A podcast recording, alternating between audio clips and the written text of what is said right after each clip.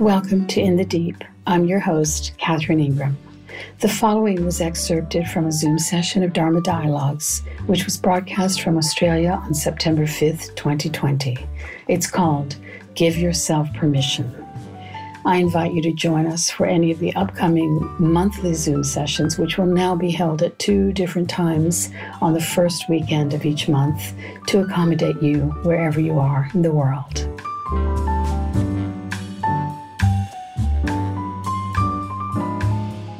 This is from Hafiz. I once had a student who would sit alone in his house at night, shivering with worries and fears. And come morning, he would often look as though he had been assaulted by a ghost. Then one day, my pity crafted for him a knife from my own divine sword. Since then, I've become very proud of this student for now, come night, not only has he lost all his fear, he goes out just looking for trouble. He goes out just looking for trouble. Now, obviously, I don't think Hafiz meant that he goes out looking for bad trouble. But what if the trouble that he might have referred to is he goes out looking for joy or fun or ways to be delighted.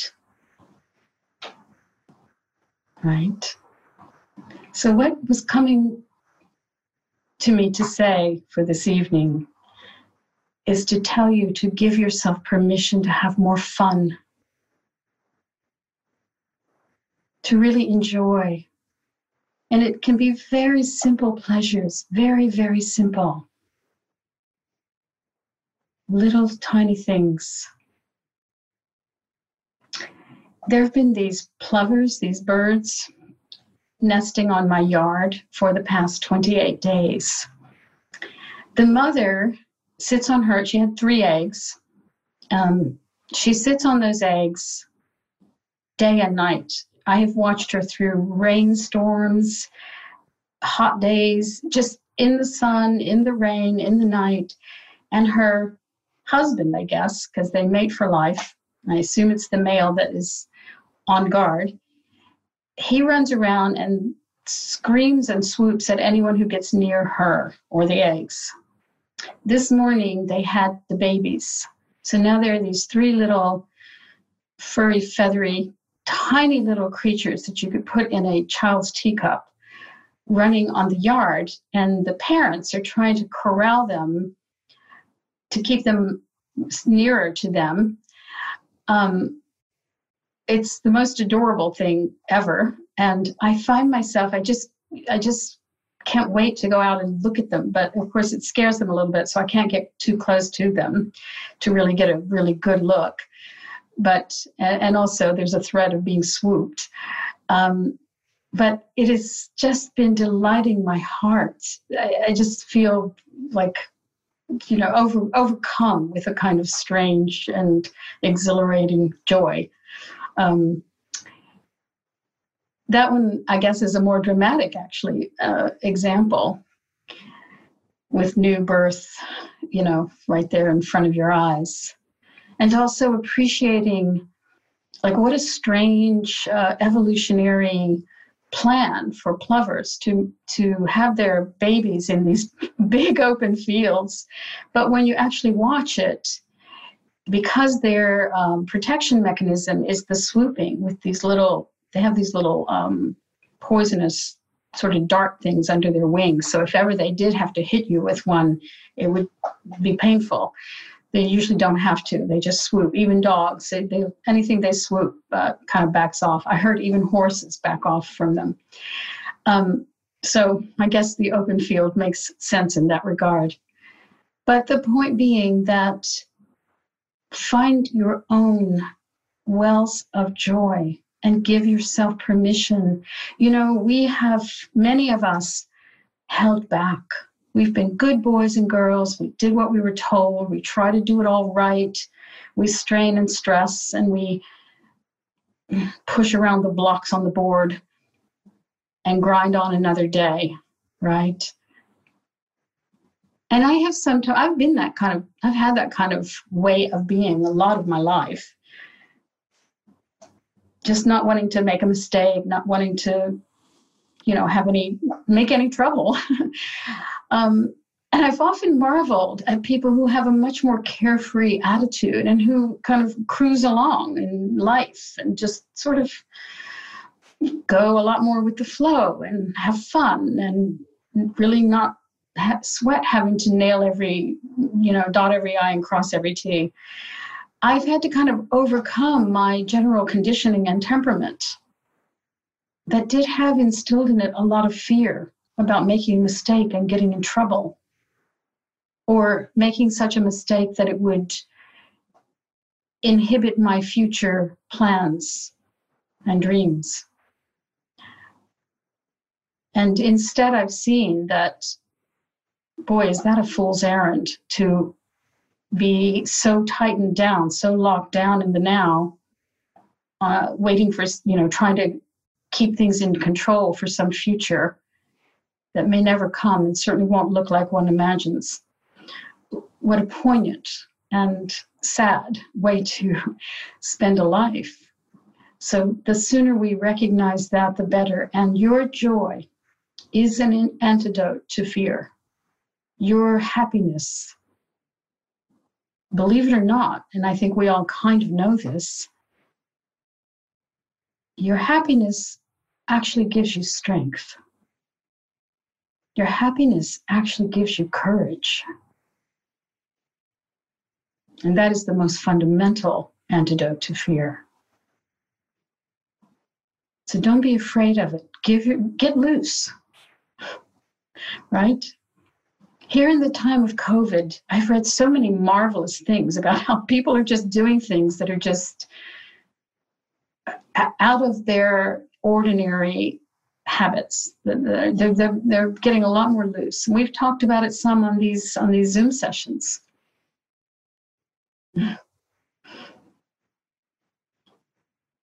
I made a plan with a friend the other day to talk next week in the morning. And she was saying, you know, can we do it on Zoom? Can we do it on, can we do it visually? And I said, no, because I don't get out of my pajamas for most of the morning. and I like to be as unkempt as I feel like being for a very long time after I get up these days. that for me is incredibly um, relaxing and something that in my life I've not had that much permission to do. Now, now I give myself permission to do all kinds of things. So, my point is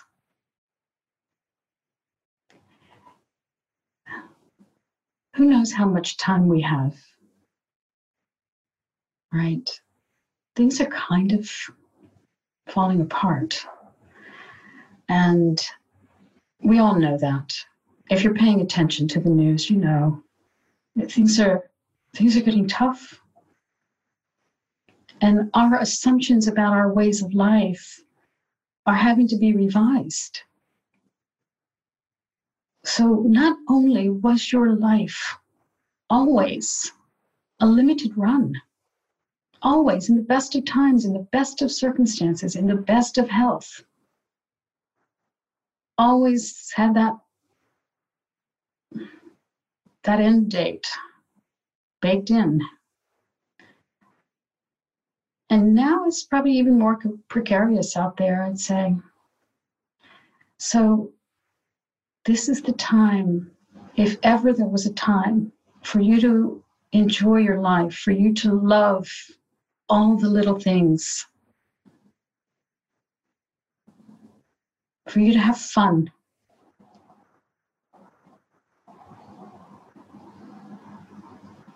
you might take more risks. Not dangerous risks, not dangerous to your health, more like psychological risks that don't harm anybody else.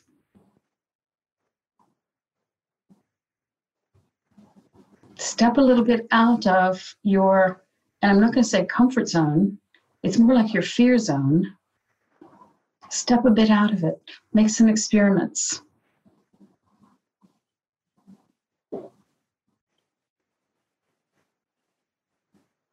This was very good for me, what you were talking about, because I've been um, doing new things and doing what I want.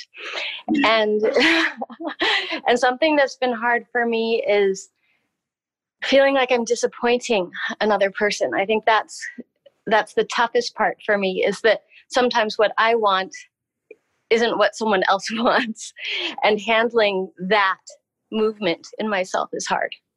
Mm-hmm. Yeah.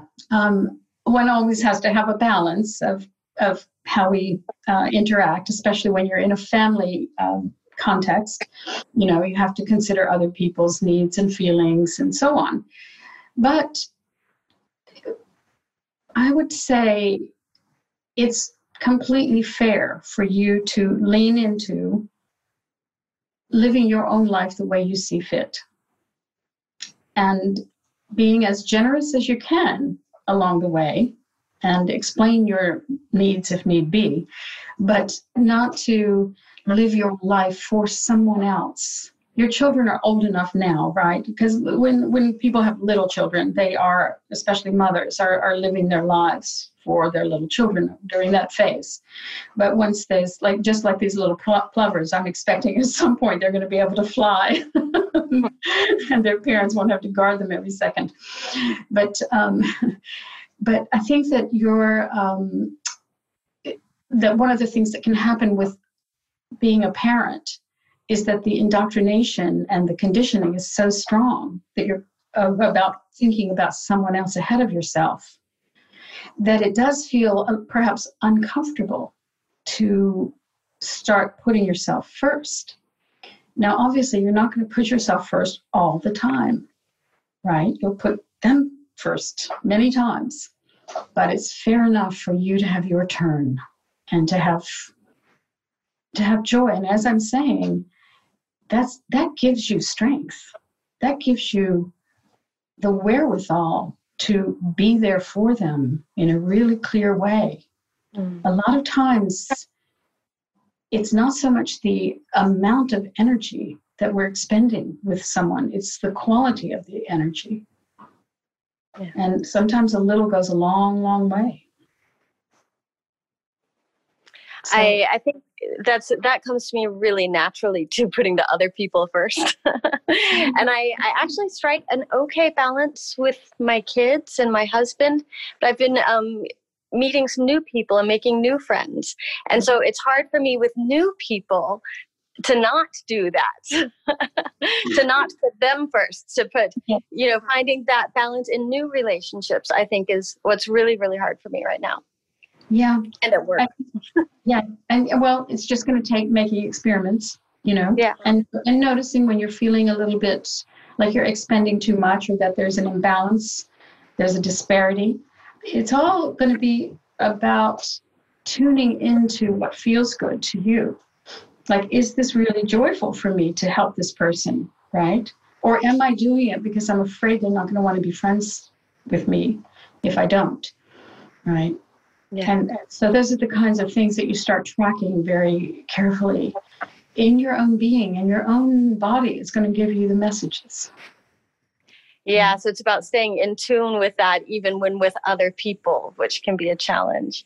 And yes. then the other big challenge is when I'm meeting someone new, there's some questions that people ask that are really normally pretty safe questions like you know, if I go back to the States or things about my family that are actually not easy questions for me. Do you have a good way how to navigate around those kinds of things? Well, I mean, uh, what I tend to do is I answer because I don't want to create some big taboo feeling. Yeah. Yeah. Right. So I answer it briefly and with as much as I want to give uh, uh, of the of the information. Um, you know, um, I mean, it's really case by case. The, the words one would speak. Again, it's sitting in your own sort of joyful, courageous space. You'll be able to answer in such a way that lets the person know that this is as much as you're saying on the subject without actually explicitly saying those words. I'm not going to talk about it any further. You don't have to say that part Thank you. Yeah. I mean, sometimes I'll say, oh, it's a long story and it's so boring, right? and then they might say, well, I won't be bored by it. And then I'll say, well, I would be. I'll be bored telling it. yeah.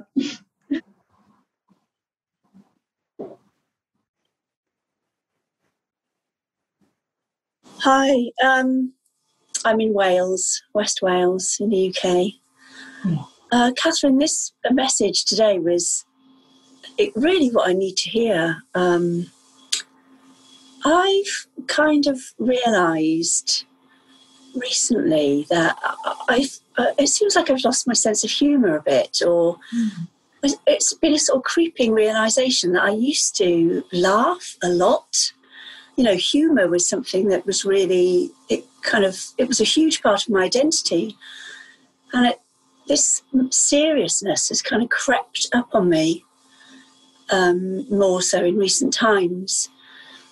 And uh, something, uh, something I've noticed is that when I, sometimes when I see something that reminds me of when I was kind of young and carefree, mm. Uh, like the other day, I saw a documentary about Bob Marley coming to Britain, and um, you know, and it was it was wonderful. It was joyful, but I also wept a lot because there, there's a kind of feeling of I've lost some I've lost some part of that kind of carefree, just loving life, having fun, and um, mm-hmm. And, and I think listening to you this morning, well, this morning, but it's for me, it's this evening for you, um, there's a realization that actually that's just a choice. I, I can choose to look for the things that really, uh, you know, make make me laugh or just bring me real pleasure. So I, I get I get a sense of contentment, you know, uh, when I'm out in nature, particularly. I feel peaceful and contented, but it's not the same as feeling joyful. I so understand. I, have even written about it in this essay I wrote. Uh, what you're talking about about the walk down memory lane to certain parts of times of our lives that were so free and so full of hope with the most amazing music. you know, our the, the soundtrack to our our particular era of live uh, was extraordinary, and the feeling in the air. And I too sometimes don't like to visit that like when I see a documentary that's about those those years or hear certain types of music, um, I know what you mean. I I can get very sentimental and it can overwhelm me with a feeling of the different, the way that it feels so different now uh, compared to that carefree time. Even though there were problems in the background, there were nothing like these that we have, you know. So those were like, there was nothing practically.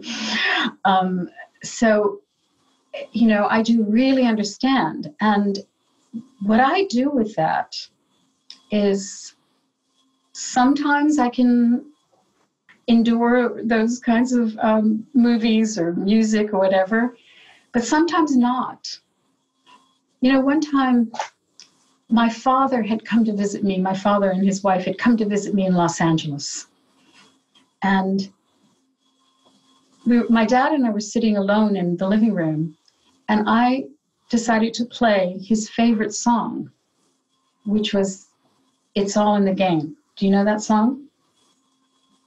Only a tear has to fall. Do you know that one? No. Anyway, it's a beautiful song. Beautiful song. And the original version was by this guy named Tommy Edwards. So I had this idea I'm going to play this song for my father. And there we sat, and the, it starts playing. And I'm looking at my father, I'm glancing over at him, and I realize he's crying. And that was very unusual. My father was not a particularly sentimental guy.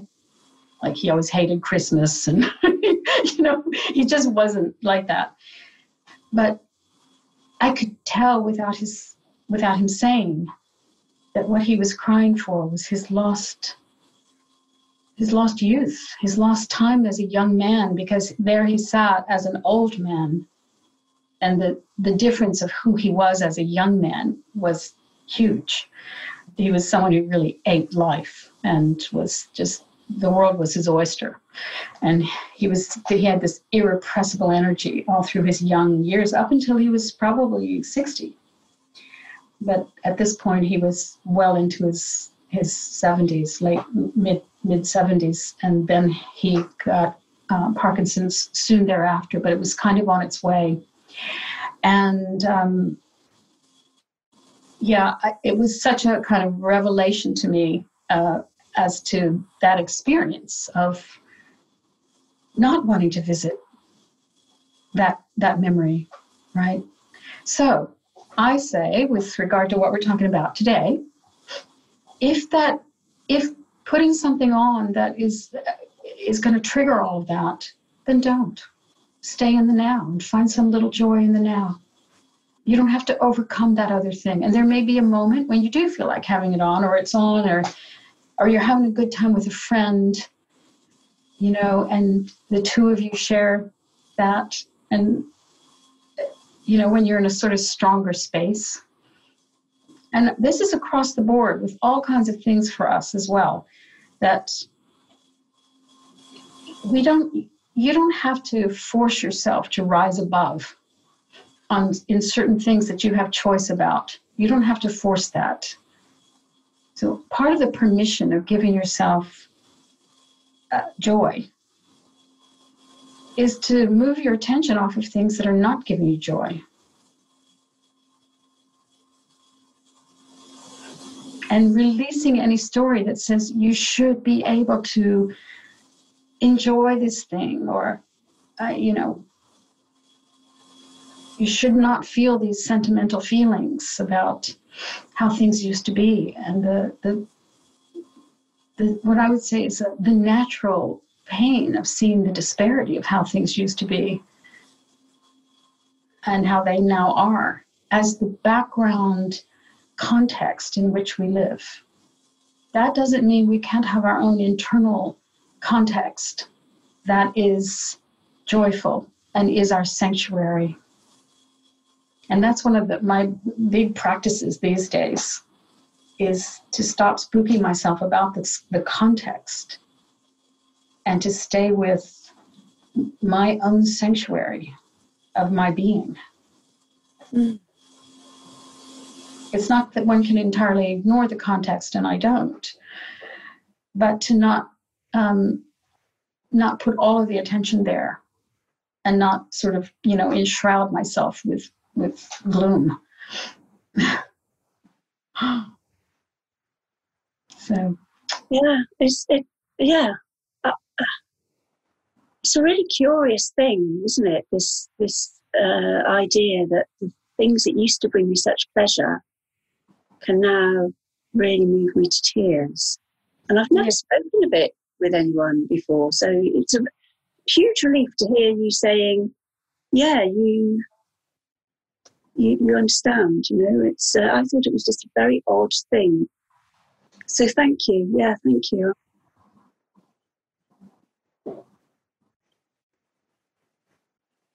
I've found it wonderful um, what you were saying about uh, making sure you include joyful things in, in, in your day um, because I've found it absolutely essential to do that in what I'm presently doing, which is I've come down from Queensland, which is virtually free of um, coronavirus, down into Victoria to look after my 92 year old mother and it's getting towards um, three months that I've been doing this.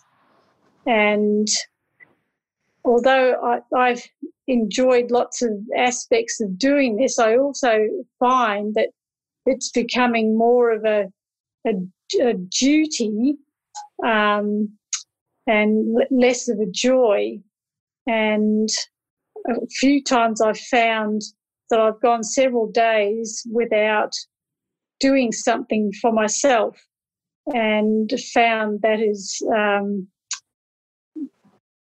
yeah not not good um, it ma- makes me feel a bit um, bit sad because everything that I normally um, do to be a happy person is sort of gone at, at the moment, like all my struts that I normally use in my life mm. um, are impossible down here, in, including the weather down in Melbourne is just so cold.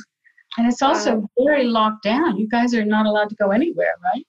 Yeah, that's right. So my whole world is just completely upside down. And um, so to find small joys by going out for a walk in nature is absolutely essential.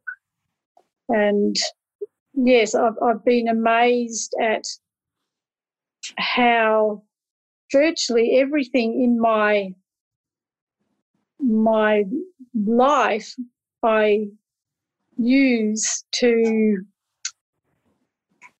make my life uh, a, a, happy one or gives me a well i suppose a bit of a box too to live in. Um, i don't know whether i'm saying that very well. It's just like all your normal struts and your structure of your life is gone. So it sort of can make you feel a bit bit lost or untethered which I've never had that feeling in my life life before. I'm kind of getting the sense of the you're in a phase of frustration. It sounds like, and and um, it's it's quite limiting in terms of any way that you might give yourself enough joy to kind of find that strength to keep going. So, in this case, it actually takes a, lo- a kind of a stronger intentionality. And it may mean that you've really got to treat this as a kind of critical moment for yourself and do all the things you know to do internally and in obviously you have the internet so you can actually be listening to a lot of dharma mine or eckhart tolle or any number of people we have so much material that you can spend all day if you needed to to just keep yourself reminded. This is sort of a moment this is a phase where it's easy to slip off track especially when it's almost a feeling of imprisonment. And then on top of which you have the the situation with your mother which must be also unsettling and and and worrying. But how beautiful that you have gone there to help out that is a privilege and it's something that one can imagine that in, in the fullness of time you'll be so happy that you did.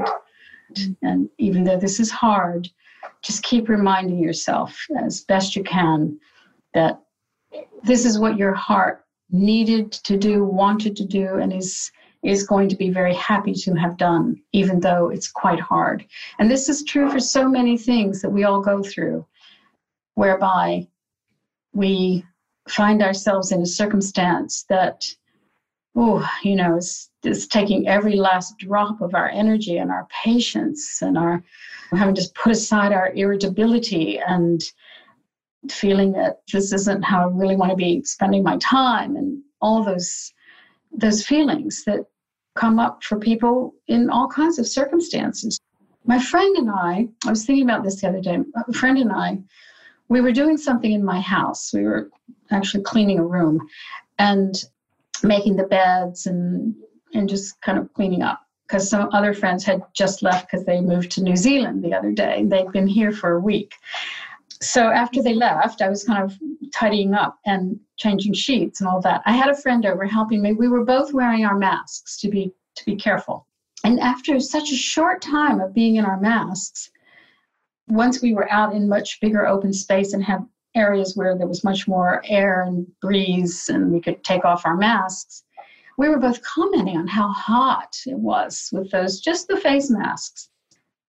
And I was saying to her, imagine the medical teams that are they're in plastic from head to toe and the masks and the eye gear and they're enshrouded in plastic and hot stuff that they're just sweating under there. and it's for hours and hours and hours doing super critical things. These are real heroes of our time. These are amazing people because, yes, al- always doctors and nurses who have been working in triage of any sort, those they're always amazing and it's it's astounding that they can do it but usually they're not having to be covered head to toe in, in, in this kind of personal protective equipment that is so difficult to be in when just wearing a little mask for half an hour is sort of you know hot and uncomfortable. So i was just reflecting on that. I was i was kind of um, marveling at that. And these are ways that i do in my own little changing of my mind movie to stop myself from whining.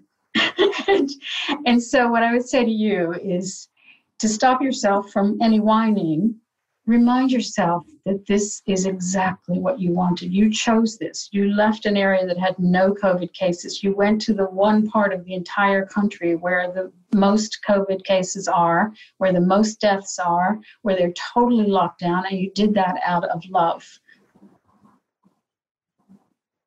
Thank you, Catherine. You're welcome.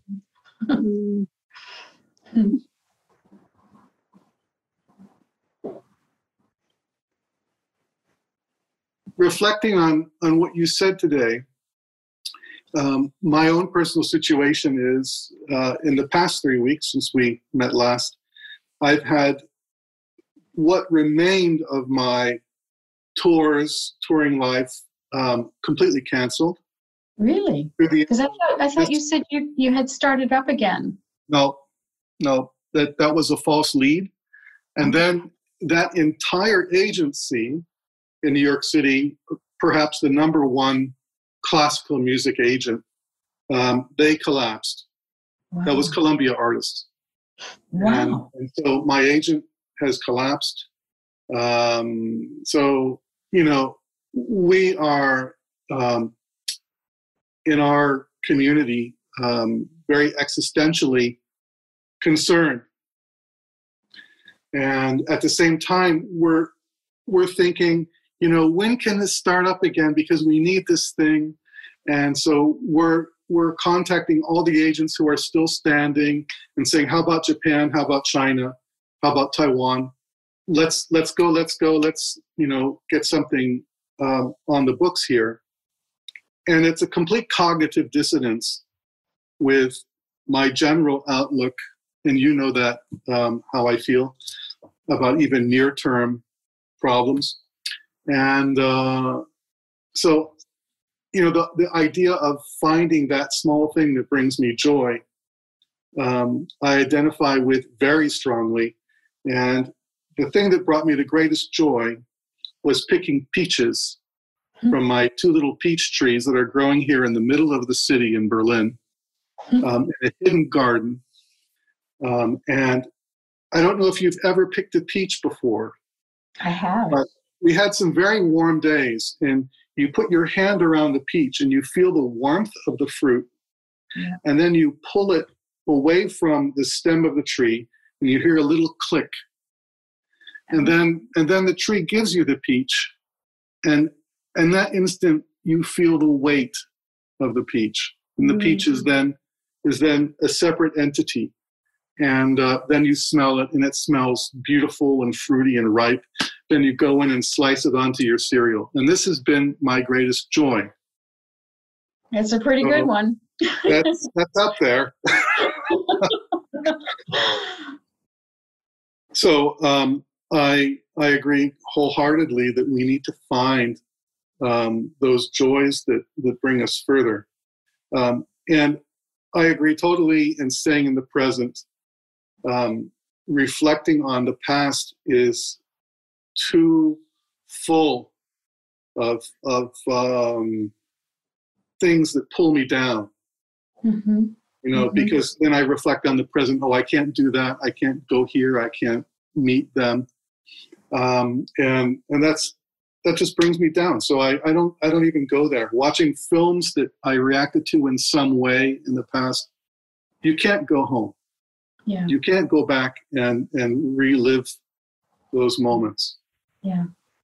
I also realized that um, a very strong influence in my life was my grandmother, who died at the age of 98. And it's interesting to me that when I when I think of her um, in the times in my life when when she was there for us, um, I remember her physically in different forms. You know, it's not like I have one grandmother and that's the archetypal grandmother, and I always see her in that dress, in that hairdo, and with that pair of glasses. No, I see her in various physical um, manifestations of, of how I knew her over the, the 40 or 50 years that I knew her. Mhm. And it's the same way when we, we remember those who, who are departed, Yeah. that they, they appear to us in different ways, in different forms. And in that sense, they're always with us. You know, they're really always with us. And, and sometimes I think of my grandmother in such strong terms that, that it is almost like a physical presence. I know what you mean. All the people I have loved who have passed away, there's a way in which their voice is a certain type of reference in my head.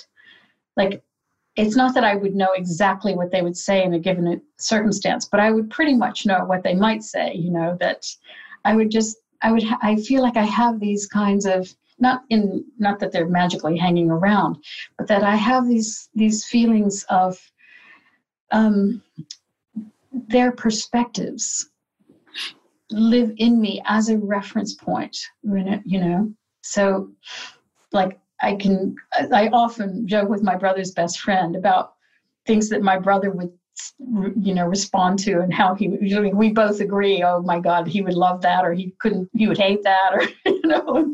And um and in particular with with leonard he's been such an influence and and i still like often will think oh how would leonard see this you know? I would sort of see it through his eyes you know? Um and so it's a way that our loved ones live on in us in our like they have influenced us. And they have influenced the way we perceive. And of course they've influenced us in the way we love and especially when we've lost them. It makes the preciousness of who's left all the more obvious when I go back and listen to recordings of former teachers of mine who have who have passed away, Hmm. um, it's really really remarkable um, because I can swear they're standing in the room next to me. And for, for instance, that that sound of my teacher's Guarneri del Gesù in my ears, you know, um, it just really sends me to hear the Mm. recording because then I can I can smell his cologne, Hmm. um, cigarettes I can smell on his hands. After he played on my instrument, I could, you know, he left a, a, a scent on my instrument. It all it's all very physical. It's all very real, and and I I have that now. If I put on a recording, I can smell his cologne. I can I can see his his intensity, and it affects how I play. You know, if I start thinking about Julian, it's like all of a sudden something happens. Wow So, you know, Wow. for me, music is, of course, a very, very strong um, concourse where I meet all of these people and they're still completely alive for me. Mm. How wonderful. Really wonderful. Yeah. Those count as really beautiful joys, those kinds of connections that don't uh, don't trigger mournful feelings necessarily, but just feelings of, of, of, like you say, like an aliveness in the room. Yeah, Yeah. A presence. a presence. Yeah.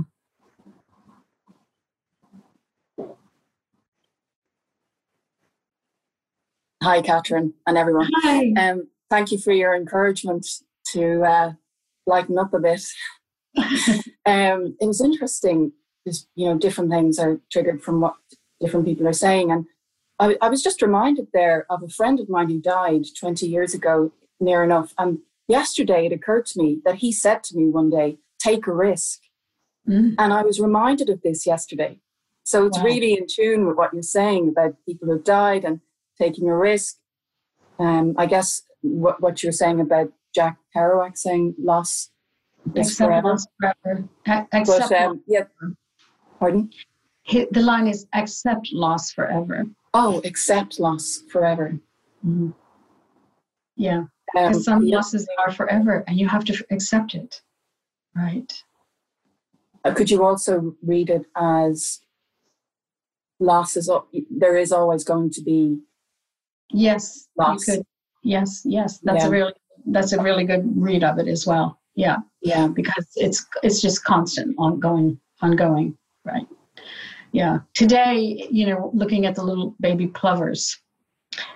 Um, I live I live next to a forest, and in that forest there are lots of creatures. There's there's snakes, there are bush turkeys, there's lizards, there's all kinds of stuff because this is Australia. and, um, Yeah. and so I wonder if all three of those little baby plovers are going to be here in the morning because now Yeah. Night, you know, and um, and it is known that not all the little baby plovers make it, you know, and I, I, in part part of what was happening for me in seeing them and feeling this these waves of joy and they're so cute, um, you know, but there's also this sense of I wonder if all three of them will be here tomorrow and, and the day after, and until they get to the point where they can fly, and will they even make it to that point? And so, yes, to your point, there's always, always loss, right? There's just part of this life is the constant impermanence. The only thing that's unchanging is the change. And so, yes, that's another very good read on it as well. And would you say as well that you know the idea that we're always, in a sense, the same, or or or, would you say that we do change? The person that we are, say, later in life, is not actually the person. You know, sometimes people say, "I know I look eighty, but I feel like 20. But do we really stay, or are, are we actually you know, act, actually not the same person at all, that we have lost something in, in a sense that does change us. I mean, it's a, a complicated discussion, I would say, um, because as we know, as the as the biologists can tell us, our cells change every seven years. We we have all new cells every seven, seven years, Yeah. and we all we all know that even though we might say I feel thirteen, um, in fact, you're very different from when you were thirteen Yeah, or 10 exactly. or, or Yeah. even 20 or any number any number of prior time really um, but there is nevertheless there is a thread of consistency and i would say that what that thread is is the taste of being just that Yeah. the simple experience in its most essential form of being and like when i ask myself what do I remember from all those previous times? What do I most remember? What I most remember is being, right? Just being, like being, sitting with my grandmother on the porch. I don't remember much about anything else. I was tiny. It was probably my maybe my memory goes to four or five with Mm. her sitting on her porch, um, just being. I mean, that's really. I, I would dare say that if someone showed me a movie and I didn't rec- recognize myself uh, as a child, I wouldn't really feel any particular relationship to what that child was saying or Yeah. or whatever. Yeah. And sometimes, um, one time I found an old pocketbook in the attic of my father's house that had been, that was literally co- covered in dust.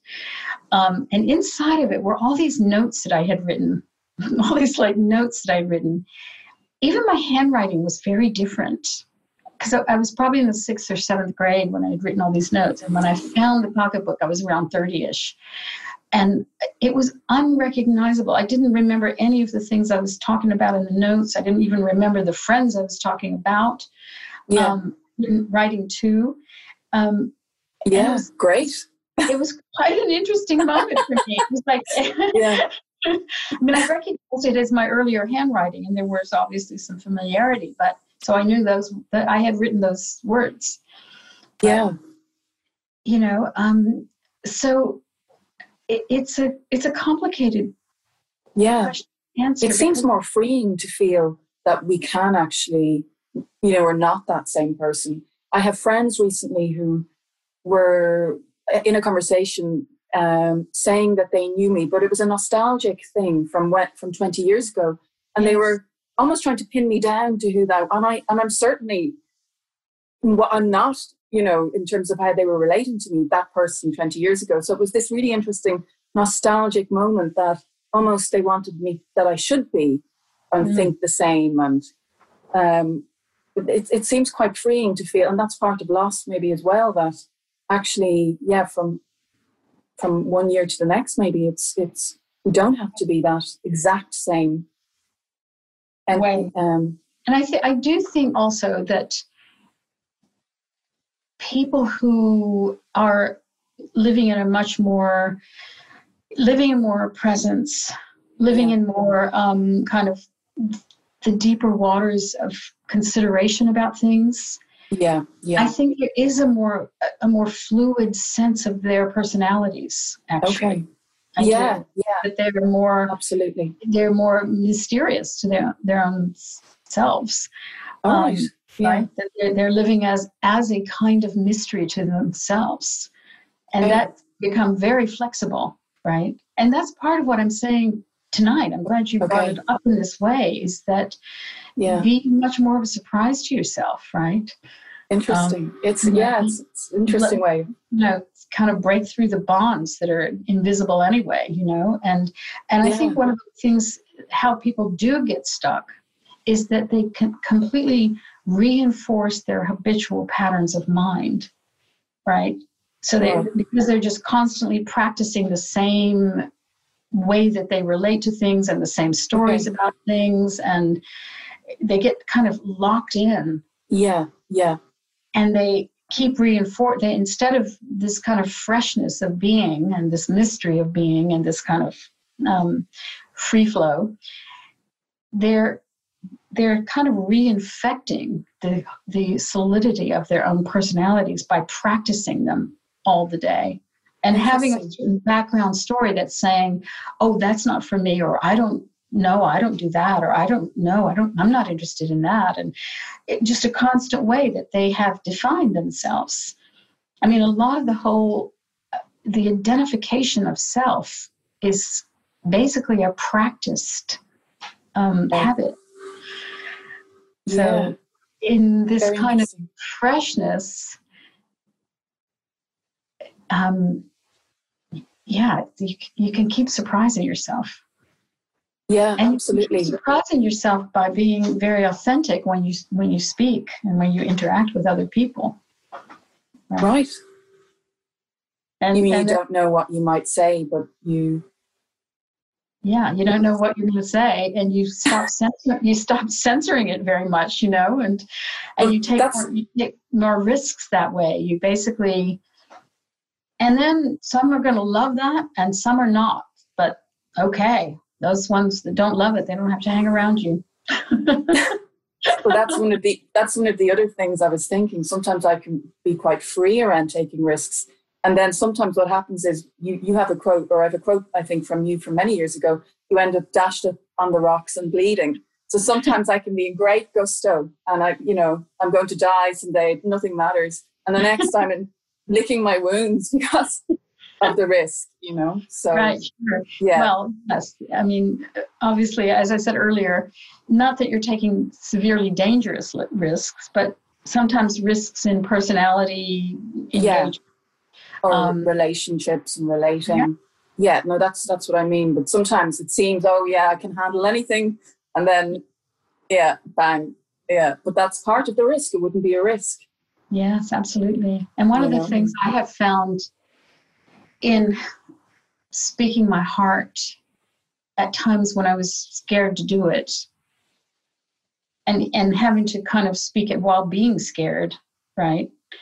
Um, as soon as I've done that, I I feel strong from it. and a kind of come what may. And sometimes it does cost, but not as much as holding it in and feeling weak and scared. so sometimes it yeah. costs. Sometimes Yeah. there's reaction or this, this something gets let go or Yeah. you know you walk away from something that might have been lucrative, for instance, or um, all kinds of things like that. yeah. Thank you very much.